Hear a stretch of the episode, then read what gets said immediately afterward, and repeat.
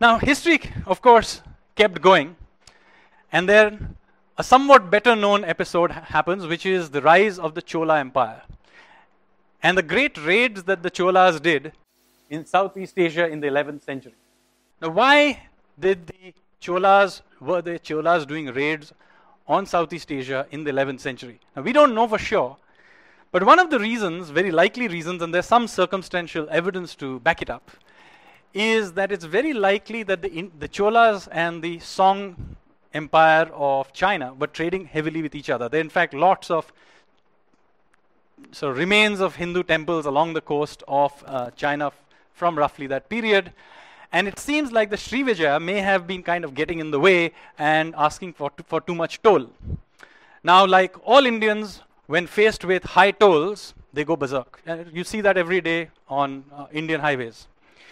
So, not surprisingly, they got up and said, We must do something. So, they got all their friends together at Nagapatnam, sailed across, and beat those chaps up. And it clearly says at Kadaram, there was the, you know, the, the, the king of Kadaram was defeated, his elephant and all his, all his uh, various um, treasures were taken away and they were brought back. But this does not seem to have caused too much problems because a little bit later, uh, the Cholas seem to have built a fairly strong alliance with um, the, the Srivijaya and the kingdoms of that area. And this is an interesting thing that is going on here in the context of understanding the geopolitics of that area. You see, the way we think about um, the, the history of Sri Lanka and the southern tip of India is that there was a Sinhalese Tamil conflict. Now, we tend to be colored in this because of much more recent episodes of uh, separatist movement in northern Sri Lanka.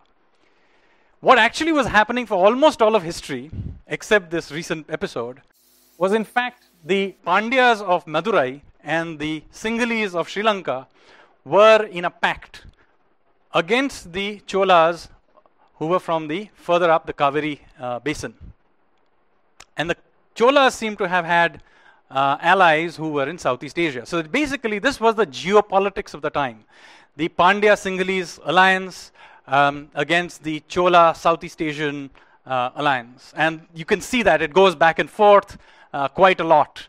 Um, but it's quite fascinating that the geopolitics of that area uh, was driven by these uh, very complex uh, alliances.